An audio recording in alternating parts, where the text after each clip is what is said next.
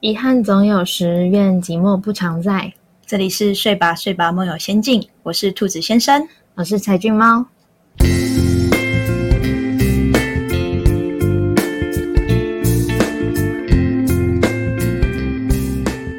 大家今天过得如何呢？我是兔子先生，今天是睡吧睡吧梦游仙境的第一集，理所当然有很多想要和大家分享的话。我是柴俊猫。兔子先生怎么会在想要创立这个广播电台呢？大家还记得四月初的时候，就是台北有在下一场大雨，就是其实蛮多天的。然后我在就看了窗外，然后我就写下“遗憾总有时，愿寂寞不常在”。然后当时我就在想说，就是如果天上下下来的雨呢，可以让这世界上的悲伤能少一点点就好。然后我又想到说，就是。之前我二零一八年的时候，我去了阿里山看日出。那一天其实我心情没有很好，就是说不上来的，就是想听听一些人的声音，但也不是说像朋友那种，就是想要听一些陌生的声音。嗯，所以那时候我就办了交友软体。那一天我就和几个交友软体上面认识人聊天，然后我就发现啊，真的是人真的很寂寞，这样。然后后来又想到，就是在四月初看了那场大雨之后呢，我就觉得，就是如果能创立这样的电台，然后让自己有进修的机会也不错，所以就创立了这个，就是有这个想法，所以就和我的朋友柴俊猫，然后分享了这个想法。这样进修是哪方面的进修？进修我觉得它有点像是，就我今天如果有想要讨论的主题，然后我今天为了这点，然后去做了功课。然后这个就是我今天学到的部分，嗯，然后就可以跟大家分享这样。哦，所以你就是一开始是因为寂寞，然后想要跟也同样是寂寞的人分享一些东西，所以才创立这个电台的。嗯，我觉得那个算寂寞吗？就是我自己去，其实那个当下。不算寂寞，我只是觉得想要听听陌生的声音。但我觉得，如果创立一个电台，然后让大家在就是真的寂寞，或是想要听听陌生的声音的时候，可以想到这个电台，然后有这个地方，我觉得是一个我会想要做下去的事情。这样，所以才会有这个开始。嗯，所以是当你想要和人有点接触的时候。能有一个电台，可以让你听到更多不同的声音。对，这是我一开始的想法。这样，那彩俊猫，你为什么会想要就是受到我邀请，然后愿意加入这个电台这个合作？我一开始其实以前就对广播就觉得蛮有趣的，因为就是坐在爸妈的车上都会听广播嘛，然后。本人也不是长得很好看的类型，就觉得录影片实在是一个很大的勇气，要露脸，然后就觉得听见一个人的声音可以有很多的想象，然后在广播的过程可以跟大家分享很多事情，然后你可以不用看到一个人就不会对他有很多的评价，然后就比较真实的去听听他的想法是什么。在很多的成见有产生之前，能够先去聆听对方这样子，所以就一直对广播很有兴趣。然后刚好，呃，兔子先生就说他有这个 idea，想要创立这个广播电台，然后就邀请问我有没有兴趣。我就我就一看到当下就是好啊，Why not？我就是做啊。对，既然就是两个都对电台有兴趣的人，那就试着做做看，这样。真的，你那时候答应我时，我超级兴奋，我想哇，太棒了！然后这个电台其实四月初就慢慢成型，到就是最近五月初我们才有时间，然后这样子练习，这样。嗯，对对，就是真的在开始正式讨论的时候，才发现哇，中间好多好不容易的过程。真的会有很多事情需要去思考、去考虑的事情，这样子。但我蛮意外，就是想法，我觉得是想法会慢慢的，就是哎，这样也不错，好，那也好，然后就，而且我特别喜欢就是说话，就是跟和大家分享这样的感觉。对，因为我们两个都是话很多的人，对 对，就是自己可以一直讲、一直讲、一直讲的类型。嗯然后，但是我觉得在我们两个共同讨论的过程，就有很多的想法，从一开始可能很模糊，然后很发散，然后慢慢的、慢慢的比较有一个模样出来，这样子。嗯，那你觉得你现在成为什么样的大人了？大人哦，现阶段嘛，嗯嗯，我一直觉得其实没有什么大不大人呢、就我一直有部分觉得自己还是小孩子，对就是还没有长大，就是一直有一种抗拒长大的感觉。嗯对，因为感觉好像成为大人就理所当然的要放弃好多的，呃，可能梦想啊，可能很天真啊的部分，就觉得有点沉重。所以我其实不太喜欢把定义成自己定义成大人，我觉得自己还是个在摸索世界的小孩。嗯对，就是我就是一直在，就像我们在首页的时候，我写介绍，我其实就嗯一直在寻，在生活中寻找这些什么，是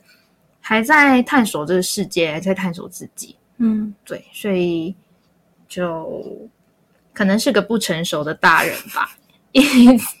对，可能就是在生活中不断的可能犯错啊，或者寻找啊，尝试。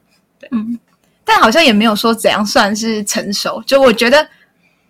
我不知道，我这我自己觉得，大家对成熟的定义好像很，或者是幼稚，就很广，也很就很狭义，就看人怎么去定义。，对，就我其实像你刚刚分享，我自己也有想特别，就是我自己其实就有一句名言，我自己其实特别就会想要讲，就是我其实因为我很喜欢《小王子》那本书，嗯然后我就期许自己一生都可以拥有小黄小王子的胸怀，这样。啊对对对对，这是我自己很喜欢的一句话，就是我会不停的提醒自己，然后就有时候我还是会再去翻翻小王子的那本书。嗯然后我最近看的一本书是《危险心灵》，然后它是侯文勇，就是在二零零三年的作品，其实很久了。嗯很久，对，然后他其实是有在分享，就是呃教育体制体体制那边的一些就是冲冲突，就是嗯可能和教师和家长，然后学生之间，然后就是小朋友会会怎么样想，就是这个世界。所以我刚刚因为最近看了那本书，所以才会想要问你这样的问题，这样。然后也因为就是我们创立这个电台，所以我就会想说，哎，我会想要怎样成为什么样的大人，或者是我现在是大人了吗？就像你刚刚讲的，对，就是小时候好像都对长大这件事情有很多的想象跟呃，可能幻想或者是遐想之类的，就是我们会也会想象说，啊，我们以后长大会有什么样的生活？因为以前可能学校的作文啊，题目就会写说十年后的自己之类的。到以前可能十年前吧，嗯我会想象现在的我是这个样子。嗯对，刚刚小时候都想的很美好啊，那个可能同学都写我要当总统啊，我要成为世界首富啊。那小时候我的梦，我的以后的未来志向是想要写当老师啊，但其实现在也没有做，也是都跟自己当初十年就是小时候想的不一样，这样子。嗯都觉得好像长大之后就会有一个，就一个大翻转，我就会变成一个不一样的人，我就会变成一个嗯，可能跟现在的我和完全不一样的自己。但其实是我觉得成长的过程是我还是我，但可能经历了更多事情，不一比较看到更多不一样自己的可能性。嗯对，但是不会说跟我原来的样子很不一样，嗯，所以可能在做的事情跟以前想象的不一样，但想做的事情可能还是持续在寻找跟执行的过程。嗯，你刚刚讲说你以前想要当教师，然后我就想到我以前想要当警察。其实我以前想当超多，我以前也想当医生，反正我都想过。但就是，其实我觉得还是没有改变那个想法，就是你其实一直都会好奇那是什么，然后你会对觉得说，哎，没去做过，其实好像试试看也不错。但就是呃，我觉得根据教育体系，然后你慢慢去学习，你慢慢去看，然后你毕业后之后去从事相关的，就是你可能喜欢的工作或是不喜欢的工作，因为你考试差不多那样成绩。刚好去到那个行业，开始慢慢做，然后你发现说，哎，怎么大家都要加班，然后就是开始过什么很晚归的生活之类。对对，所以我其实像以前可能会这样想，但我觉得慢慢的，我是从大学差不多那时候，然后就会希望自己可以去多去感受，就是这个世界或者是人跟人之间，嗯，会有不一样的就是互动，嗯，然后我就也是从那时候大学比较开始会想。以前高中的时候还不会，因为可能还在考试阶段。就是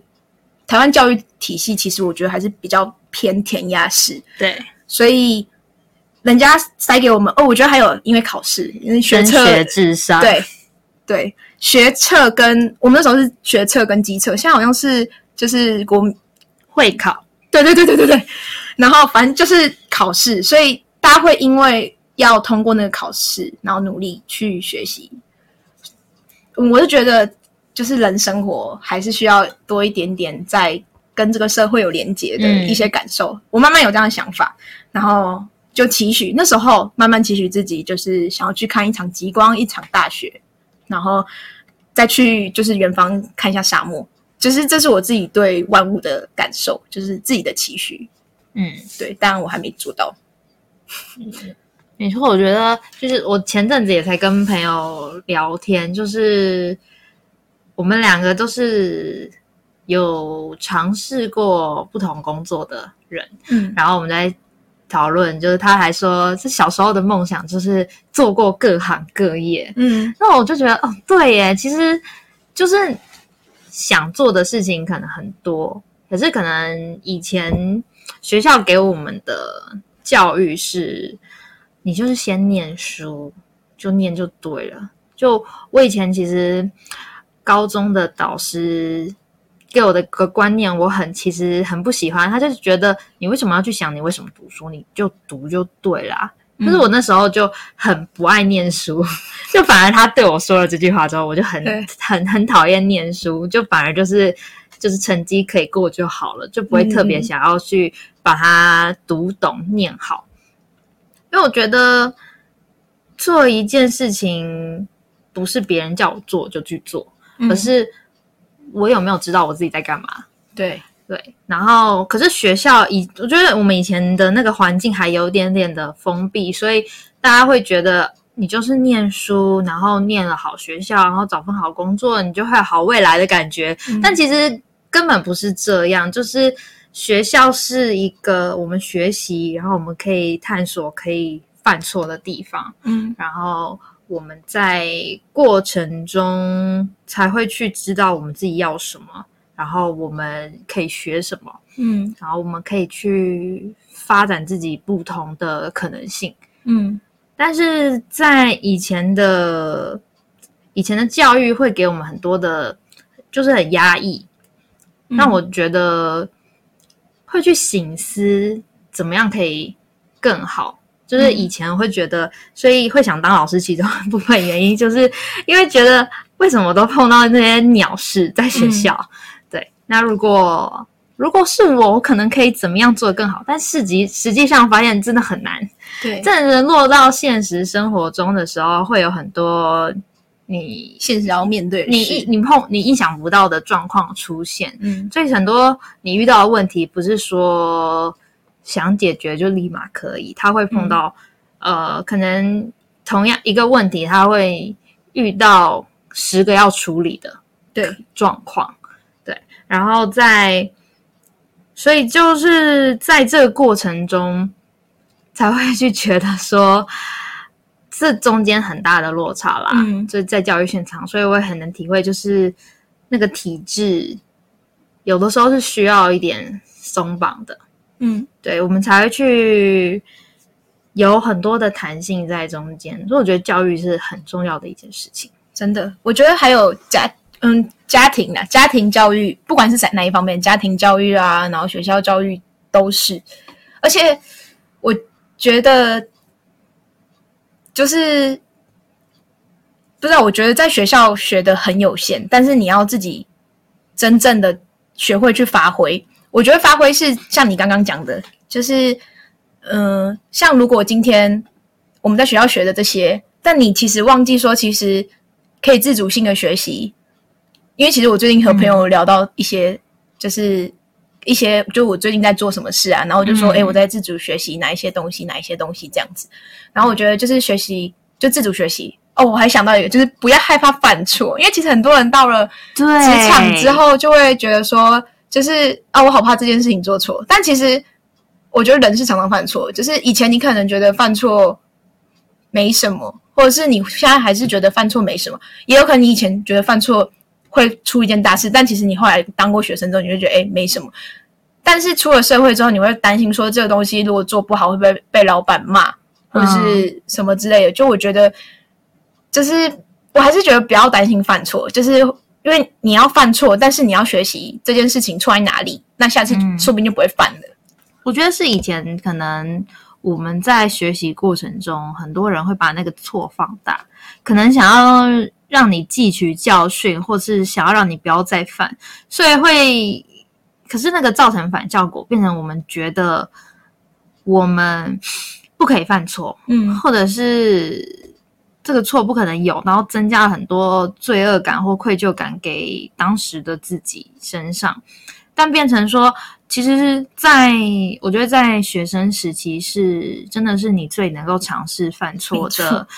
的一个期间，因为大家会对你有很多的包容，嗯然后尤其在实习的过程里面明显，因为你就是学生，所以大家会知道你可能做不好是正常的，所以你才有很多去尝试各种可能性的机会。嗯因为不管你做的好不好，嗯对大家会给你很多的包容跟指导。嗯但是，一旦进入职场，就不是这么回事。你任何的犯错，你要你要对你的自己的错负责。当然不是说一个错就会毁了你的职业生涯。当然，就是小错的话是、有的时候其实是可以修正的。可是变成在以前的我们学习的经验会告诉我们相反的。嗯，就是我们明明在这段时间是可以比较尽可能犯错的期间，可是大家反而会告诉你，就是不可以，不可以，不可以。我觉得那个不可以非常的有点像是一个枷锁套在嗯学生时期的我们身上，然后变成让我们没办法去发挥我们的想象去探索。嗯因为我觉得，其实出社会之后，要面对了很多的嗯负责跟社会责任这些东西之类的，或者是你要开始承担家计或什么的。嗯当然，有很多人是学生时期就可能有很多的责任在，嗯但是比如说。学生时期真的是最开心无忧的一段时间，最幸福的一段时间。但是学生时期自己都觉得很痛苦，为什么？因为我要面对一堆我不喜欢的事情，嗯就是念书、念书、念书，考试、考试、考试，然后面对不喜欢的科目，你还是要克服它，嗯然后考了不喜欢的。考了再考，你就是你像我理化很烂，我再怎么考都不及格。然后还有呢，老师他们还是会逼你去面对，他就觉得很烦，你要一直念你不喜欢的东西，然后就一直陷在一个自，我觉得有点自己讨厌自己的一个嗯恶性循环。但其实到大学，我也是跟你一样，到大学才会呃发现是一个不一样的环境，因为你嗯开始真的自己有所选择，对你要的东西、喜欢的事物的去学习的时候，嗯那个动力还很不一样。嗯就是当我真的碰到一个感兴趣的东西，我要去学的时候，不用旁人讲，我就自己会花时间、花心力去嗯想办法克服我在学习这件事情上面碰到的障碍，想要把它学好。这个是在上大学以前我很难以想象的，因为嗯我就是对于基本科目的东西觉得非常的乏味。对，然后就觉得考试的内容就是说实在，就觉得有些考题真的很机车，就是很多，因为很多东西其实是没有标准答案的，嗯。但是你为了要考试，所以创造一个标准答案出来，就是我们现在回想会觉得有点不可思议的事情，因为它就禁锢了你的想象。嗯。对，所以呃，会觉得就是太在，就是有有点可惜啦，在我们很多可以更多发展可能性的时候，明明那段时间是嗯。我爸妈出钱让我们学习，但我们还让自己很不开心。就是我们嗯。不、不用想着赚钱，我们只要想想着学学习这件事情的时候，却在学很多自己不喜欢、不开心的东西，然后自然而然你会把这些东西很快的遗忘，因为我不喜欢。嗯，像现在我已经把很多物理化学的都基本的常识都忘光光了，嗯因为就觉得很烦啊。嗯对，但是喜欢的上了大学，你在学自己喜欢的事情的时候，就会很印象深刻。我其实很多东西也忘得差不多了，像嗯，因为其实我前一阵子有整理自己的房间，嗯，然后就整理出蛮多笔，就是讲义啊。我以前真的是很认真，但是我很努力，就是以前我很认真很努力，但是其实我不喜欢考试，我一直一直以来都超讨厌考试的。不喜欢考试，但是我还是很一直很认真努力，但你不知道为了什么。讲实话，就是对，就是就考试，我可以为了这件事情而努力。讲实话，就是我可以为了考试而努力，但是其实你是一个没有方向的人。但对说到这个，就是那就是柴俊猫，就想问说，就是那你现在跟未来有没有特别想要前往的方向，前往的方向、或者想，做的事情？我觉得其实还有点在摸索。那我觉得这在探索的过程，其实是一方面有点紧张害怕，因为你在可能会有不同的新的体验跟感受，但也蛮期待的。嗯嗯我觉得可能会持续在换不同的工作啊，或者尝试嗯不同的事情，然后去学自己想学的，做自己想做的。嗯然后我觉得，呃，自己未来想做的是是想要，我也想要跟更多人分享，有更多连接，嗯然后帮助更多的人。嗯嗯那个帮助是可能比较直接一点的，嗯助人的工作之类的。嗯，这很棒。对，但是就是需要做助人的工作，我觉得是需要有呃很大的进修去让自己成长。嗯你要先成为一个能够撑住自己的人，才能去支撑别人。嗯，这这超棒一句话，写下来好。做笔记，对，做笔记，我觉得这句话很棒。真的要成为自己能够支撑自己的人，对蛮不容易的。对。那你呢？之后想要做什么？还是现在就有想做的事情？我的想法一直很多变，就是嗯，我跟柴俊猫其实当朋友很多年的，我的想法真的真的每次稀奇古怪的想法都有，反正临时很跳痛的，我都会三不五时地跟他分享一下。我现在最想最想就是去的地方是纽西兰，但现在因为疫情的关系，所以没有办法出国。嗯，对，然后还好你现在还在台湾。对，其实 但但我觉得我现在一现在跟未来一直都在做的事情，就是把握当下。确实，嗯就是呃，我们我觉得其实留在现在留在台湾也好，就是多陪爸妈、家人。对，就是人生在不一样的时候有不一样的选择，然后会因为那些选择，但我觉得是不要因为你可能失去了什么，或是得到了什么，然后去太过在意这个东西。就是我觉得还是你当下是不是快乐的，然后你因为这件事情，你有没有感到幸福？我觉得、嗯对，我觉得蛮重要的。我也觉得，就是当下自己的感受其实是非常重要的，就是去感受自己到底现在是开心、难过，然后有没有喜欢自己，嗯然后有没有喜欢自己现在的生活是最重要的。对，就像我其实换过很多工作，其实也是因为这个原因。因为我觉得，如果没办法感受到我现在自己是幸福的，然后是喜欢自己现在的状态的话，其实会变得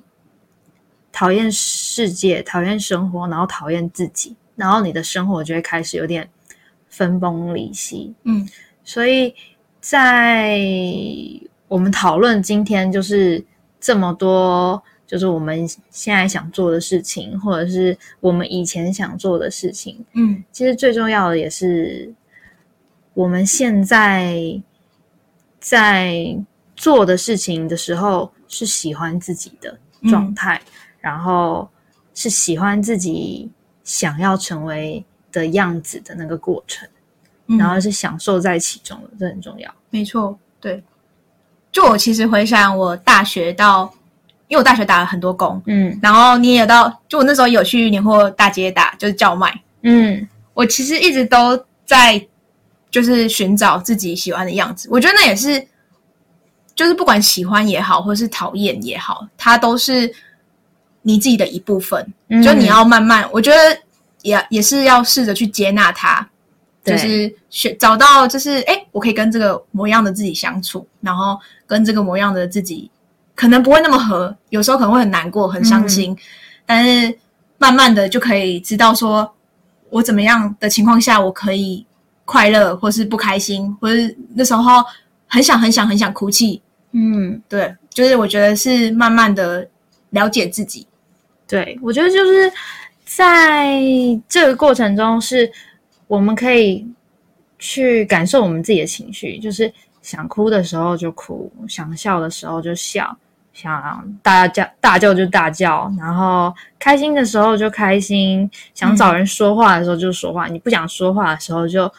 让放任自己一个人待着，然后没有人吵你，然后你可以很安稳的做自己。嗯然后很喜欢自己现在的模样，我觉得是最重要的。就是不管别人怎么吵你，不管别人怎么看你，但是自己看待自己的眼光，自己喜不喜欢现在自己的状态，真的是最重要的一件事情。嗯，那你有没有特别想要对就是现在在收听电台的听众说一些话呢？嗯，我觉得就像我们刚刚聊天的过程中，就是一直在跟大一一一直在说的事情，嗯就是，嗯、可能以前或者是以后，我们的样子有点，呃，想象中的生活有点不太一样。但不管是我们理想中的生活是什么样子，或是我们现在的生活是什么样子，最重要的是当下自己的状态，就是要能够，就像我们刚刚说的那句很棒的话，就是嗯能够支撑住自己。嗯所以，要是我觉得一个人要能支撑住自己，一定要是喜欢自己的。嗯所以，不管你现在是什么样的模样，就是尽量看见自己，然后去喜欢自己。然后，不管可能我们身上都有很多呃自己觉得难以忍受的缺点，嗯就像有的时候，我就觉得我怎么可以这么懒，就是洗个碗而已，或者是出去买个东西而已，怎么可以懒成这样？但是即使有这些缺点，但我也还是觉得我某部分来说我很棒，就是我可以看到自己一些呃自己正在闪闪发耀的的地方。嗯可能我其实是个很认真的人，或者是我其实是一个很能安慰别人，然后去感受到别人伤痛，然后去给予安慰的人之类的。所以去看见自己生活中美好跟不美好，然后去接纳跟去爱自己是最重要的。嗯，那兔子先生呢？你有什么想跟我们观众说的吗？就是我觉得喜欢自己很重要，然后还有一个是不要忘记累的时候偶尔停下来也没关系。就是我可能会跟听众说很多个没关系，但也可能因为我不是他们，所以我不用为他们人生负责。这这句话其实超级不负责任的，但是对，就是我会讲很多个没关系，也会对我自己讲，就是这件事情做错没关系，累了就睡一下。这有的时候就是放放纵自己一下，就是对，对，可以不用让自己这么紧绷。对我我自己会不停的，有时候因为像我自己喜欢爬山，所以我就会对自己说没关系，累了可以休息一下。然后今天不想要做其他事，那就偷懒一下也没关系。我会对，我有时候会很放纵自己，我会说没关系。就是如果你今天想要听听一些陌生的声音，或者是嗯想要找人说说话，对我就希望他们可以记得有这样的这个电台，然后有这样的地方，可能是闲聊的方式，他们不一定会喜欢，但是就是我觉得对我而言是听听，就是一些陌生的声音，会让我觉得，哎，我今天好像获得了什么，或是也可能没有获得什么，但是就是会有不一样的感受。嗯，对，所以我希望他们也可以累了就对自己说一声没关系。嗯，就是不用一直去很 push 自己，就是像我也是，有时候给自己安排很多目标，但是会有累的时候，嗯。有的时候达不到也没关系，就是下次再做，对，让自己放松一下，不要那么紧绷，嗯。然后也回到我们电台的初衷，就是大家累的时候，想听听人说话，就可以没事来听我们闲聊。对，对，那我们今天节目就到尾声了。没错。然后我记得今天一开始的时候有问大家今天过得好吗？对，不知道你们今天过得如何，但是我觉得今天的过程我蛮满意的，就是有让自己放松一下。对，就是在我们两个的可能胡言乱语中，对，对，那希望可以用我们两个的些微话语，然后陪伴大家度过今天的晚上。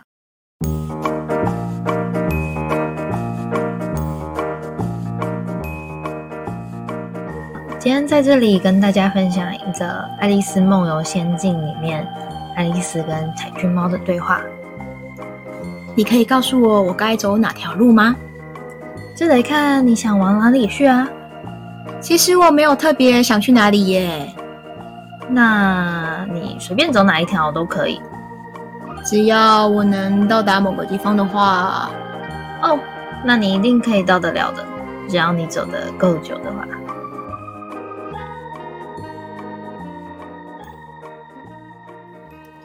遗憾总有时，愿寂寞不常在。睡吧，睡吧，晚安。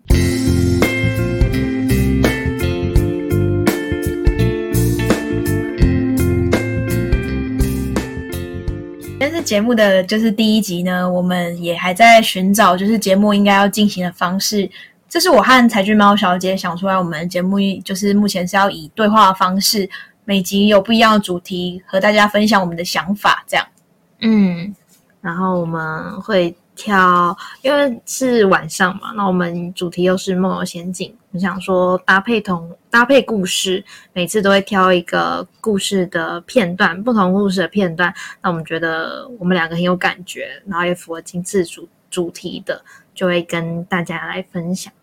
所以如果好奇为什么我们叫兔子先生跟彩君猫小姐，请敬请锁定我们的节目。